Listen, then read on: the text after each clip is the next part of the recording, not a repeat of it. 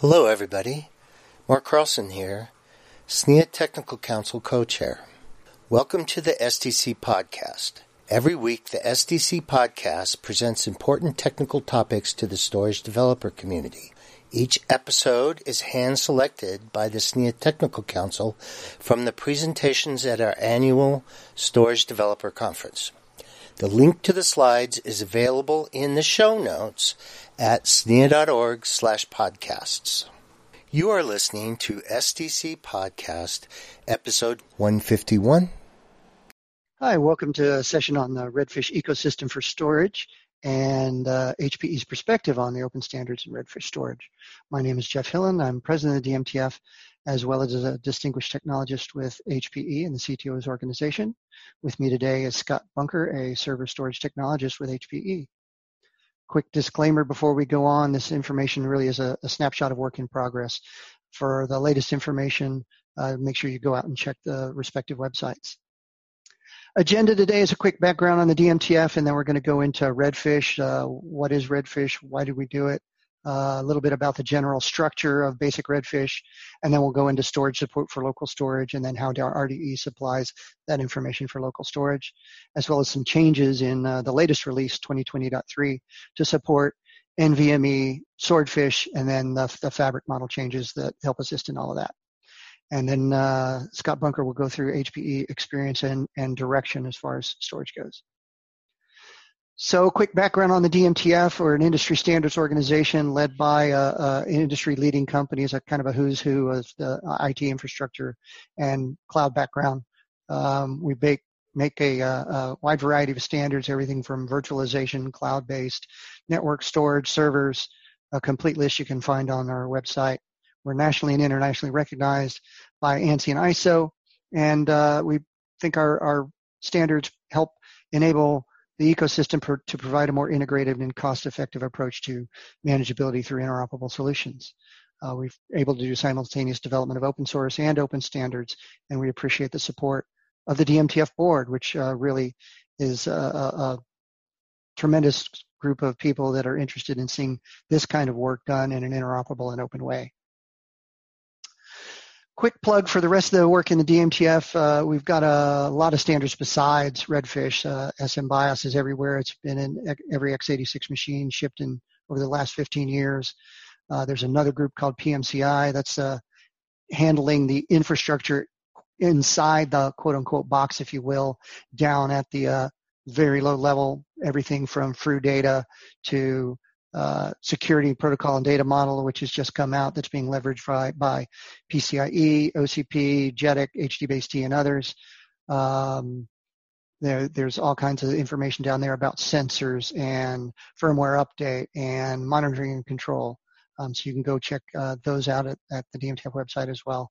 And then historically, we had the Common Information Model and WBEM uh, for doing systems management in the past.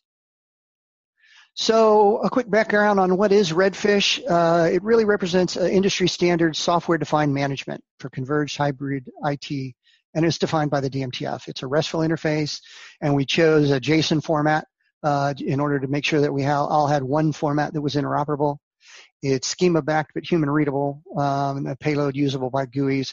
That's because it's in JSON format. Most of your GUIs, at least when we started, can be run like JavaScript applications and pulling JSON data and making those uh, web web browser uh, components and GUIs uh, uh, enabled. We were able to do it with the same uh, API. It's extensible, secure, and interoperable. It's already an ISO standard, and we're updating that now.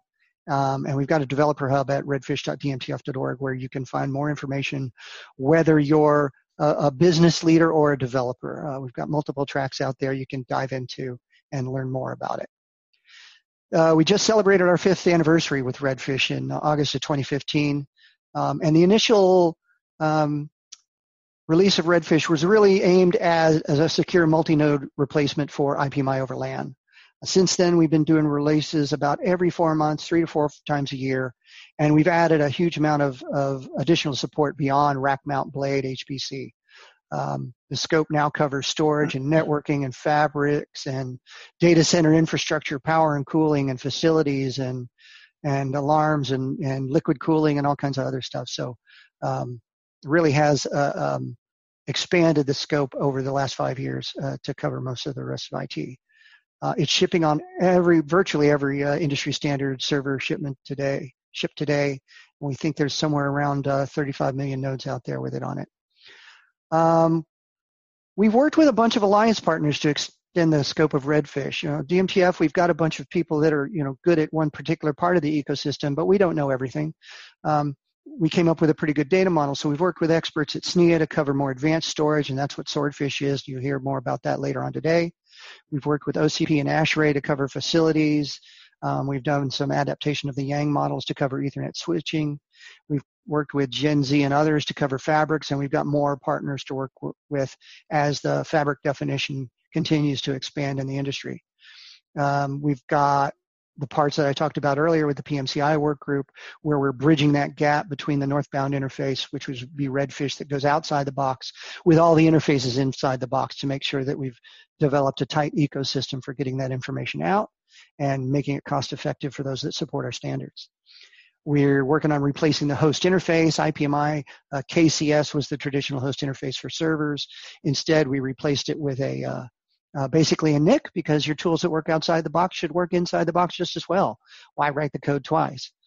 And then we've added on profiles and test tr- tools to do uh, uh, scope and integration performance. We've got uh, vertical use case checkers. We've got emulators. We've got schema converters. There's a, uh, document generators. There's a whole bunch more open source test tools that have been leveraged by various standards to help them extend the Redfish ecosystem with us.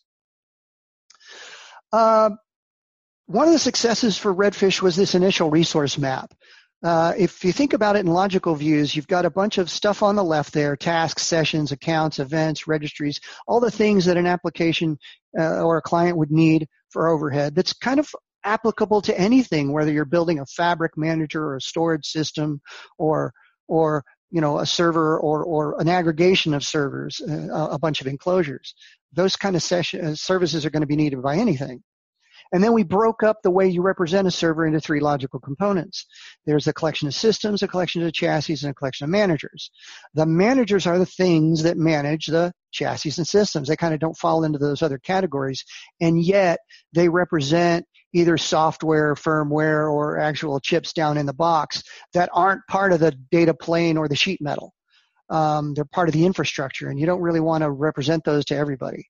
Then you've got the systems, mm-hmm. which is there on top, and that's you know the processor storage NIC data plane view of the world. Is kind of a logical view because you know if you got a composable system well it may be in different parts of sheet metal or i'm on bladed enclosure or i'm a pizza box. You want that same code written for that system to work no matter how it's put together but you still need to know how it's put together. You still need that sheet metal representation to know power and thermal. And, you know, if I lost power, how, what does it affect? If I was, a, if I need to prepare for resiliency, what does that look like? And so the chassis model, uh, extends all of that to provide that level of functionality for clients. Um, so I'm going to go uh, quickly into Redfish storage. The storage model, also known as local storage or server storage or Redfish storage, or just what you get in the base server. Um, it's really made of three components. There's the storage. That's the representation of the storage system. It's got drives, volumes, and storage controllers. And your storage controller, at least for traditional storage, is really that that um, um, set of protocols used by the controller, the speed of the controller interfaces, manufacturer information, that thing that that controls access to and from the drives. When you hear about swordfish, you'll hear that that definition changed just a little bit. So please make sure you attend this, those sessions to understand the uh, distinction. And then you've got drives and volumes. And drive represents the physical meat of the data. It's got manufacturer and part number and size and protocol and the blinky light and secure erase and, and those kind of things that are around what used to be a spinning uh, uh, um, piece of hardware. And then you've got the logical construct used and represented to the actual uh, workload that's running on the system, right? That's your volume, that's your LUN, that's your whatever name you use for it. That's what uh, Redfish uses as a volume. And that really does have the things that uh, allow the client to uh, access the system, encryption settings and things like that. So a volume can span multiple drives or be part of a drive. And so there's that, that logical aspect of it represented by volume. Here's what it looks like laid out under a computer system and under a chassis. Typically, although it's not required to be, uh, drives can be under a chassis. You could just as well have them under a storage controller. They can kind of live anywhere as far as URIs go. So that gives flexibility to the people that are implementing our standards. Typically, there is a storage element under a computer system. Um, and that's a storage collection because you may have one or more storage subsystems in your computer system. Um, that storage subsystem is the one that contains the controller's information as well as any redundancy information, either at the controller level or the storage system level. And then you've got the volumes and, uh, under a volume collection direct, directly off the storage. Uh, and then the drives, you know, they're, they're going to be in the chassis typically um, although they could be hung off the uh, storage directly if you did not want to represent a chassis. But if you want to contain and, and, and convey that information about power and cooling domains and what drives get affected by what temperature alerts, then putting the drives in chassis is the way to go for that.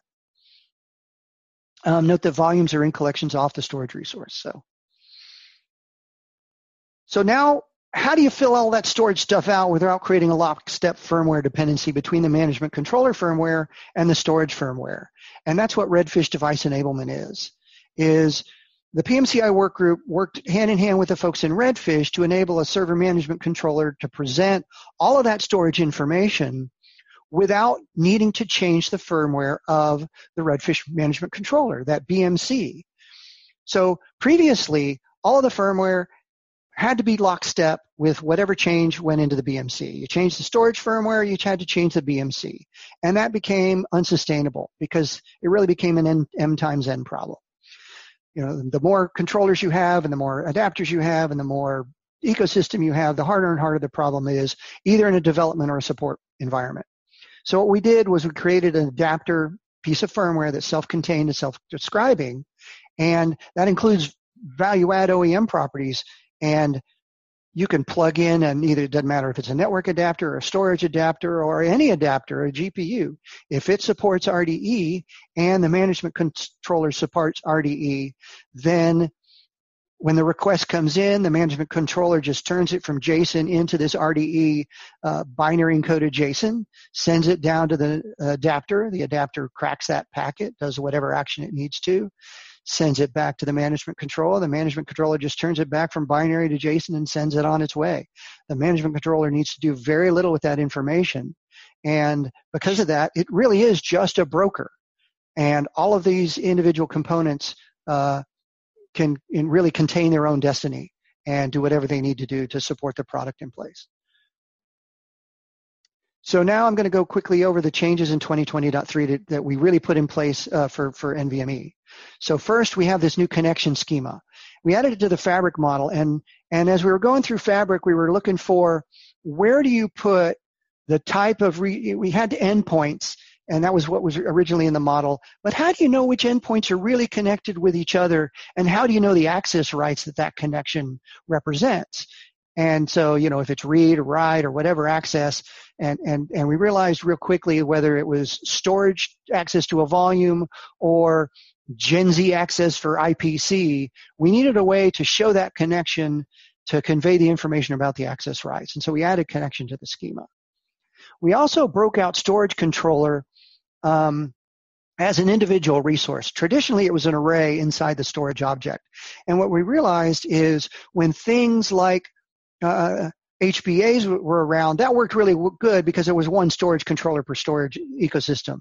But when we started looking at NVMe and NVMe OF, oh man, now we're con- uh, the controllers are created and retired as host connect and disconnect from NVMe targets. And that array would expand and contract with different elements inside of it potentially changing over time. And that's really better off represented by a collection of storage controllers. And so we made that change as well.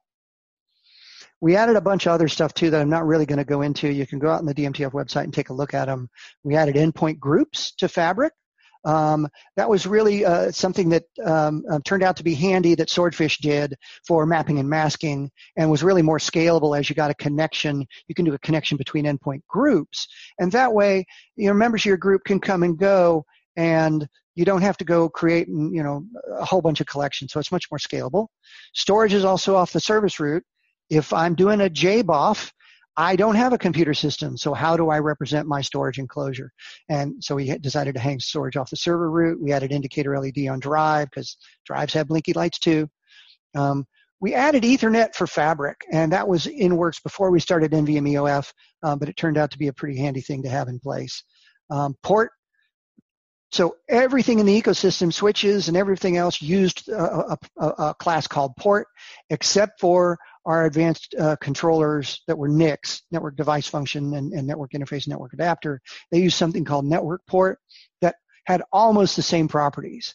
And it started to become an interoperability issue where some properties were on port and they were named different things on network port. And we decided, you know what, let's just make everything port. And then we had added InfiniBand to the advanced NIC model. One last change we did in 2020.3 was we extended the Redfish fabric model for NVMe EOF. Um, when we started the Redfish fabric model, we wanted the same fabric model, whether it was PCI, SAS, Gen Z, CXL, um, Ethernet, InfiniBand, we didn't care. And they all kind of are represented the same way or can be. And that's a really simple representation with a fabric hanging off of the root that has switches, and switches have ports, and fabrics can have endpoints, and endpoints are mapped to ports. That's your, and, and then you've got zones where I've got a collection of endpoints that are allowed to talk to each other. And so zones kind of represent routes, and endpoints represent the logical endpoints, not necessarily where the cable ends, more like where the protocol stack ends, right? Uh, because you know, it's one thing to go port to port to port, but I also need to know where I'm ending up inside of my infrastructure, logical infrastructure. You know, am I ending up in a VM? And and and so when you start looking at the way things are really managed on fabrics, they kind of go up to an L2 to L4 layer. And so we needed a fabric model that did the same thing. Um, quick side plug. Uh, we're working with the uh, Open Fabric Alliance on an Open Fabric Manager framework to use the Redfish uh, Common Fabric model as the northbound interface for that fa- fabric management framework. And so if you have any interest in anything like that, go ahead and take a look at the Open Fabric Alliance. That work is just now kicking off. And, and they're totally open. So um, um, it's a really interesting way to run a standard. So we did a few additions to the fabric model. Um, we added the endpoint groups that I talked about earlier, and that really is just a collection of endpoints. It's got a few properties um, with respect to like mapping and masking, and, and, we're adding some for memory access as well.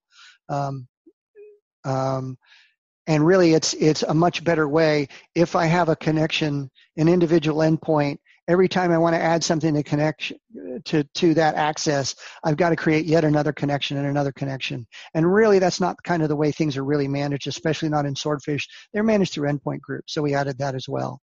And then we added this uh, thing called address pools, and that was done for a different reason. That was really to show address allocation subnet, everything, every one of these endpoints in this address pool or everything in this zone, I want it to have this kind of an IP address or this kind of a Gen Z address or, you know, here's how I manage my subnets or, or other addressing groups. And uh, so, so that's all represented with address pool. So we added the address pools, connections, and endpoint groups. Uh, and endpoint groups was donated from SNIA again to uh, address scalability and mapping and masking for storage. If you have any more information, uh, uh, need, need for any more information, go ahead and check out the Redfish Developer Hub, uh, redfish.dmtf.org. That's where all the schemas and schema index, there's, there's documents out there, the schema guide and the schema supplement, as well as the specification, pointers to the GitHub for all the open source tools, message registries, uh, permission registries, other documentation. We've revamped the website uh, lately so that when you get there, if you're a CXO and looking for high level information, that's easier to find. If you're a developer and you want to deep dive, you can do that too. We've got multiple mock-ups of different kinds of systems out there. Um, more are being added all the time. And then we've got a user forum that you can connect to. There's both a Redfish forum and a Swordfish forum that you can get to where if you're not engaged with the standards, or even if you are, put your questions out there. We address them every week. We give them the highest priority, and um, we're really, really uh, pretty happy to have that communication with our user community. So, um, and there's white papers and presentations and YouTubes and much more information. So that's a that's the next logical step to go for more information. So in summary, Redfish, along with the DMTF working groups and our alliance partners, really is working to define interoperable software-defined hybrid IT management. For whether it's servers, storage, networking, power, cooling, facilities, buildings. It's, it's all being driven around that model. We're really solving the problems for modern composition for resource managers. I didn't even go into the composability model. And then we're plumbing the system inside the box to get all that information, as well as enabling through SPDM and other protocols a, a zero trust model within the platform. That does it for my uh, portion of the talk. Uh, next up, I'd like to introduce Scott Bunker, HPE technologist. Hey, thank you, Jeff. Uh, welcome, folks. Uh, thanks again for watching this uh, talk today. Uh, Jeff, it was an impressive amount of work going on in the DMTF work group. I can speak for Hewlett Packard Enterprise and our customers that uh, we are absolutely delighted with the work that the community has put in the efforts that they put into uh, not only the Redfish subgroup, but also the PMCI subgroup. Um, they value the contribution in terms of uh, ease of use uh, for the Redfish data model, for the commonality. Uh, we see a growing number of, of uh, not only customers and partners, uh, third-party integrators uh, using Redfish to um, manage systems in their data center. So, um, you know, we we at Hewlett Packard Enterprise are are you know fully behind the DMTF efforts around Redfish. And what I'd like to do today is share with you the journey that we've been on and uh, kind of give you our uh, our uh, personal corporate perspective on why we see the value and advantages for adopting these standards. Okay, so to share with you the perspective that that we have, we we have to start from the beginning. Um, when whenever I started in the computer industry uh, many years ago, uh, there wasn't a whole lot of platform vendors out there. Um, we would have ideas around management uh, of the options that plug into our servers. And um, you know, a lot of times the, the you know ideas around management come in from the BMC team, and we try to figure out a way to harvest that uh, through our suppliers. Uh, definitely, we want to do things like uh, thermal monitoring, uh, but also um, you know you know uh, produce alerts. And so over time, the number of ideas around management have grown in the industry. Um, so our original thought was we would create uh, platform specs. We would uh, create a uh, you know non-disclosure agreement. We would share them with suppliers. Um, sometimes it could involve you know NRE payments with the supplier in order to you know uh, accommodate you know a spec that we created. Um, and it scaled very well for us in the original days uh, across multiple not only suppliers but technologies in the in the industry. So Jeff, you can advance to the next slide. Over time, uh, we have noticed that the number of platform uh, suppliers that are out there have, have also grown phenomenally. Uh, and we uh, observed uh, what this has caused to our suppliers. And so uh, the downside is if every platform provider like Hewlett Packard Enterprise behaved this way, we would we would overtax the resources that our supplier has in order to develop a quality product that satisfies the entire industry. So the next slide. So, you know, the natural thinking is, well, why not have the supplier own that technology and create their own spec and send it to the platforms under NDA? And a lot of times this could be a, a, a, um, a spec that defines a API between like a BMC and an option card uh, or it could be a number of other things. But the thinking here is if the supplier provided uh, the spec and the technology, uh, we would solve the problem with the supplier scaling across multiple platform vendors, and we could accommodate um, the interface uh, and that it would uh, scale um, well with our suppliers. Next back. But the problem that that creates is just just like how we saw earlier with uh, platform uh, proprietary specs being sent to the supplier. The same holds true for supplier proprietary specs being sent to the platform. Uh, we at Hewlett Packard Enterprise have lots of suppliers that span across multiple um, uh, technologies, uh, from RAID controllers to networking adapters to um, fiber channel adapters and GPUs, accelerators, you know, there's lots of technologies scaled, you know, almost as a matrix across multiple suppliers.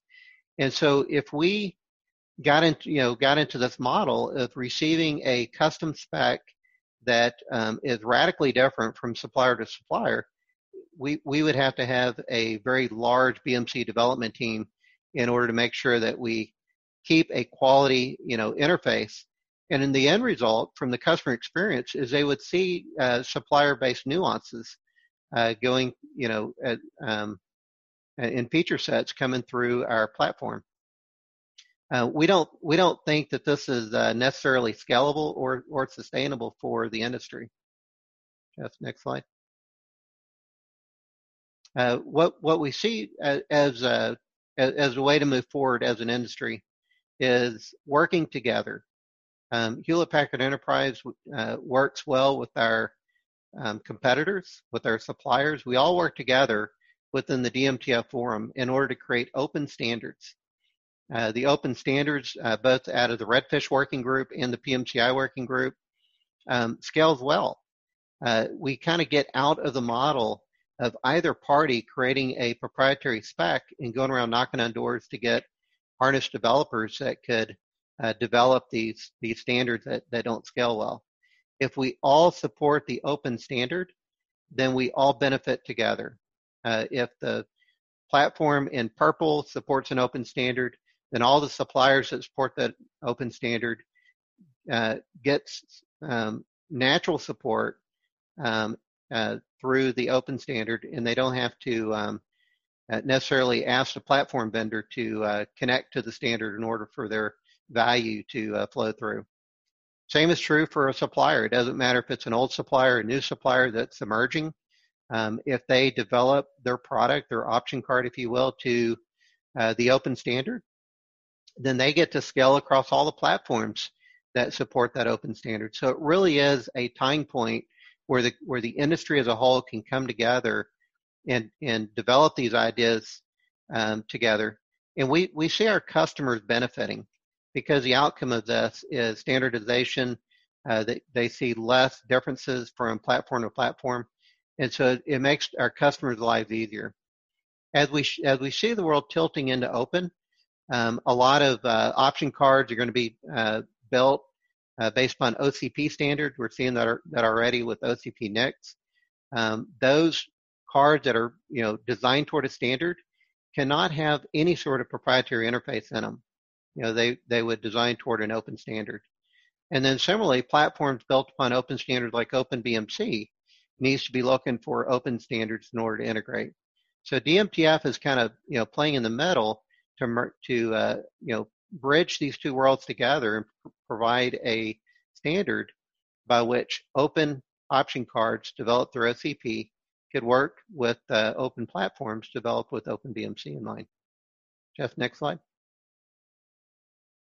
So give an example of you know this, the types of standards that play out in the DMTF that um, HPE uh, and our customers find value that kind of fit this model of collaboration and working within the industry. Um, we talked about the two working groups within DMTF. We've got the Redfish uh, working group, which uh, I think recently hit its five-year anniversary, uh, matured its model. You know, we've seen a lot of adoption uh, with that, and it supports our HP uh, platforms very well. Um, on the bottom side of the slide in blue, you see a lot of the efforts coming out of the PMCI working group.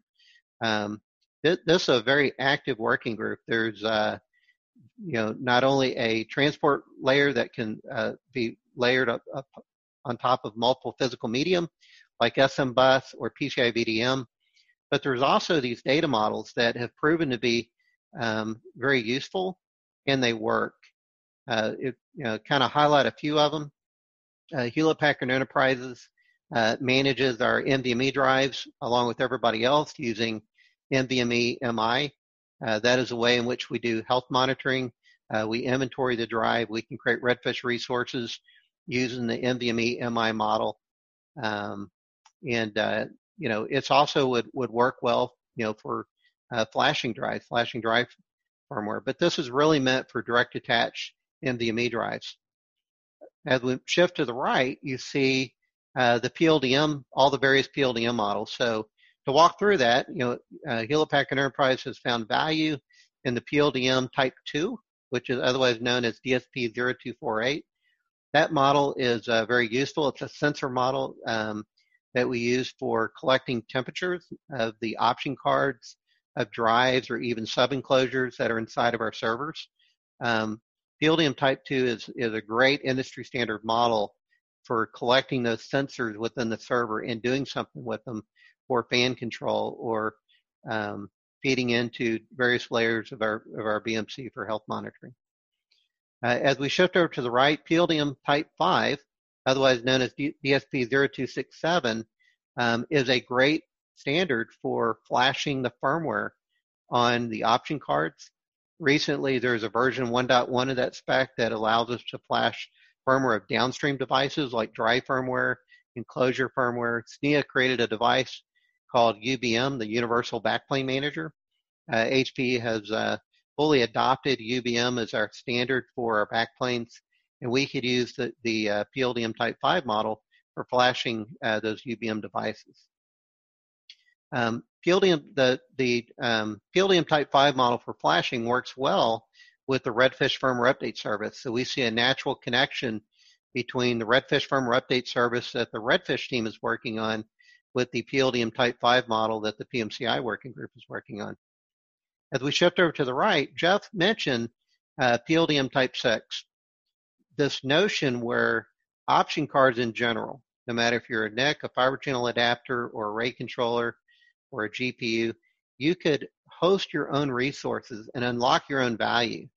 You know, so Redfish is, um, you know, and we, we call it an API, but it's a universe of things.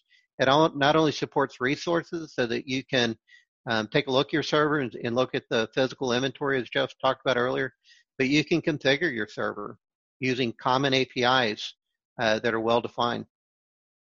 Um, it also supports alerting. Uh, this notion that you can have a registry.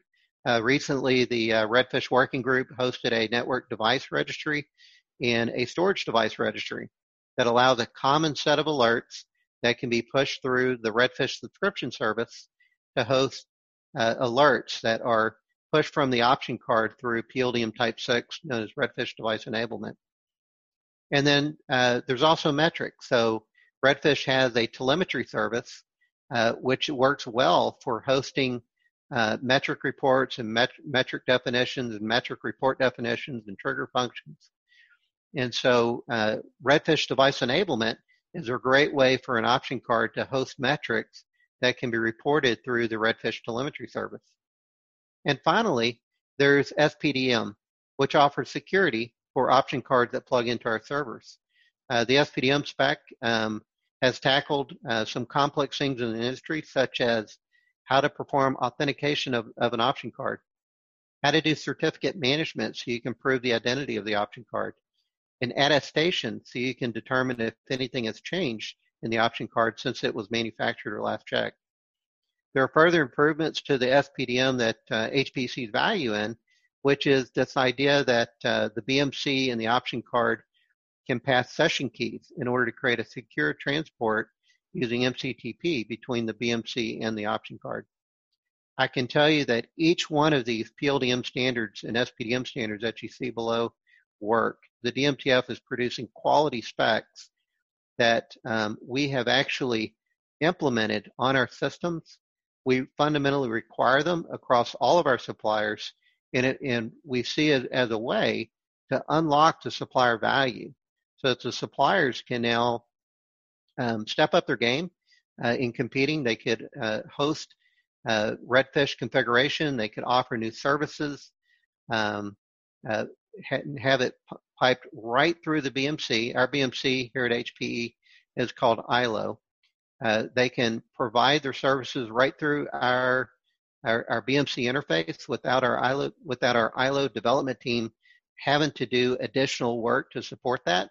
Because as Jeff said, the Redfish device enablement model is transparent, which means a supplier can transparently provide their value without us having to um, keep the BM, you know, the BMC, which is our iLO, uh, kept in lockstep with the firmware version of the option card.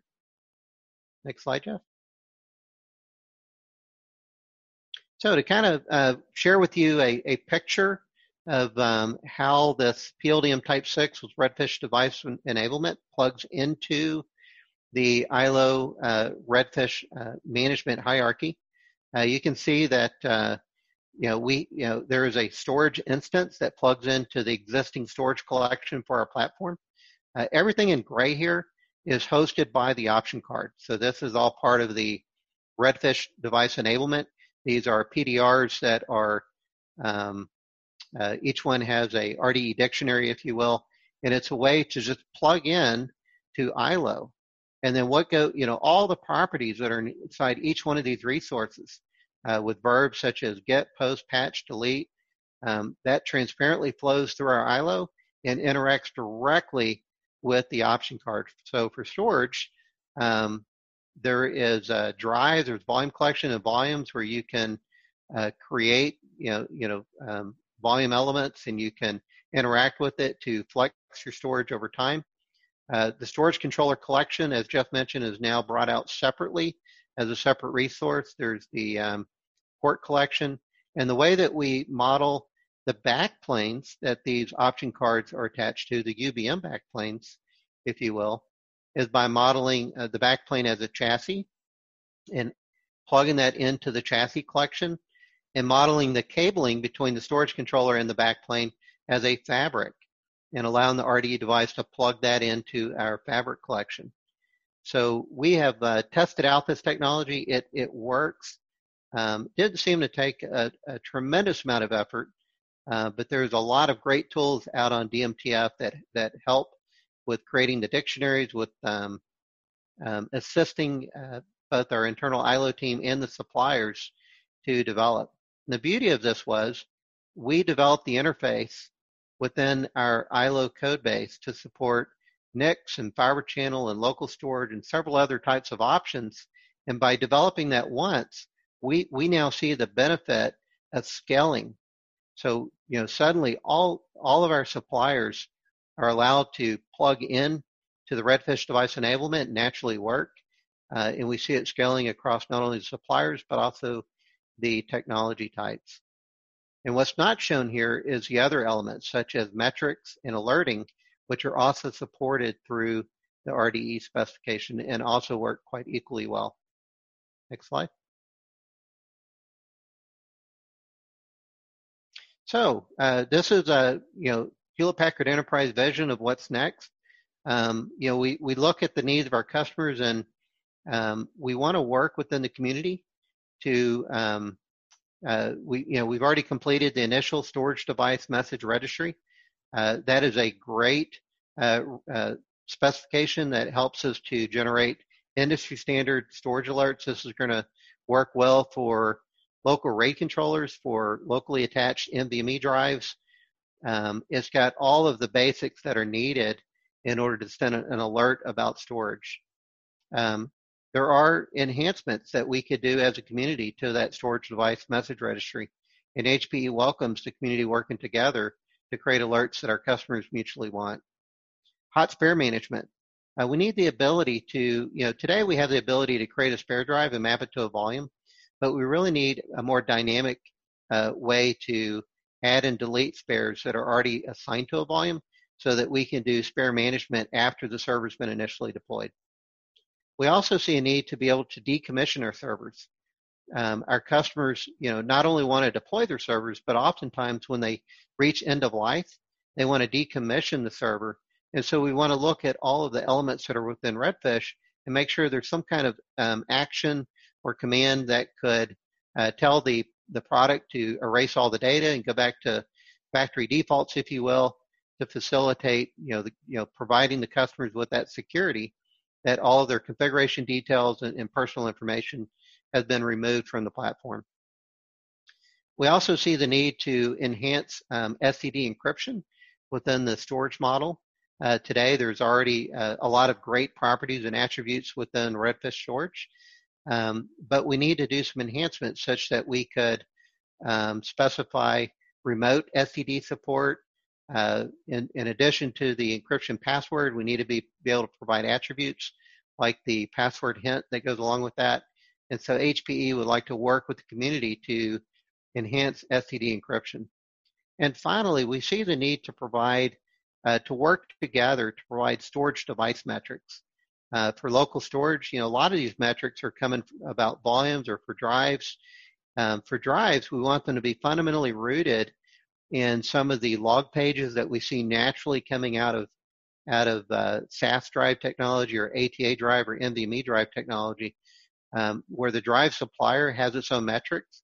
We want to create a storage device metric where we could then um, transparently provide those metrics to the customer, again, using Redfish device enablement and ultimately map to the Redfish uh, telemetry service for delivering those metrics to external clients. So that's a quick perspective on uh, Hewlett Packard Enterprise and how we have seen value and uh, you know made great use out of the efforts out of multiple DMTF work groups. And uh, I'd like to turn turn it back over to Jeff to uh, close this out. Thanks, Scott. Uh, thanks everybody for watching. I'd like to point you to a few other resources. Uh, you can head to snia.org slash swordfish to get the latest on the swordfish standards. Um, there's the Redfish Swordfish forum out there if you have any questions. Uh, then, of course, you can always join and help drive the standard through the uh, SSM twig in uh, SNIA. And there's a lot of other things that SNIA offers as well. I'm sure you'll see those in other sessions. So thanks again for watching and um, hope you enjoy the conference. Thanks for listening. If you have questions about the material presented in this podcast, be sure and join our developers mailing list by sending an email to developers-subscribe at SNIA.org. Here you can ask questions and discuss this topic further with your peers in the storage developer community. For additional information about the Storage Developer Conference, visit www.storagedeveloper.org.